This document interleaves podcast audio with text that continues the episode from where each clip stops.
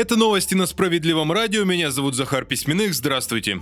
900 миллиардов рублей именно такой суммы достигли долги россиян за жилищно-коммунальные услуги. Об этом пишут «Известия» со ссылкой на свежие данные Росстата. При этом цифра только растет. Так, за последний год долг увеличился сразу на 72 миллиарда рублей. Причина просты, говорят специалисты, стоимость жилищно-коммунальных услуг увеличивается куда быстрее доходов граждан. Есть и те, кто принципиально не хотят вовремя вносить на счета необходимые средства. При этом у управляющих компаний и ресурсоснабжающих организаций не так много возможностей воздействовать на должников.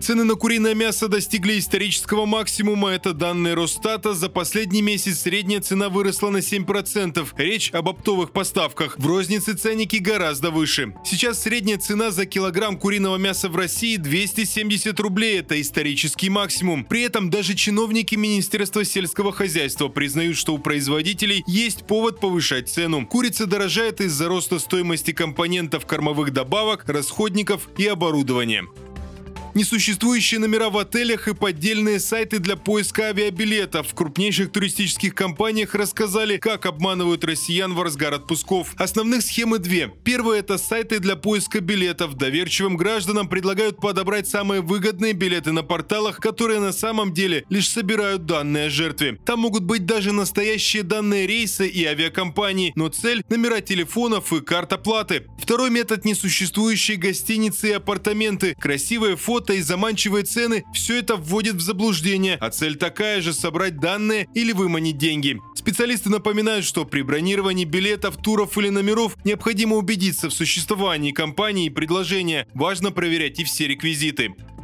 Продолжит наш выпуск новости Центра защиты прав граждан. 150 тысяч рублей компенсации получила одна из жительниц Архангельска благодаря вмешательству наших специалистов. Все случилось еще зимой. Нина Захарова спускалась от остановки по обледенелой лестнице и упала. Женщину госпитализировали, врачи диагностировали переломы лодыжек и большеберцовой кости со смещением в их стопы. После падения у пострадавшей начались проблемы с почками. Она провела больше месяца на больничной койке и на работу вышла только спустя почти полгода. Нина Захарова решила, что виновный должен компенсировать ущерб и обратилась в Центр защиты прав граждан. Там проконсультировали очищать улицы от наледи, посыпать их противогололедной смесью обязана администрация населенного пункта. Юристы Центра подготовили досудебную претензию в адрес мэрии Архангельска, но чиновники отказались платить компенсацию. Тогда было принято решение подавать в суд. Правозащитники лично представляли интересы Захаровой в суде. Было установлено, что за уборку данного участка в городе отвечала подрядная организация организация, с которой администрация заключила муниципальный контракт. Именно подрядчиков и обязали выплатить пострадавшей женщине 150 тысяч рублей. Очередная победа специалистов центра.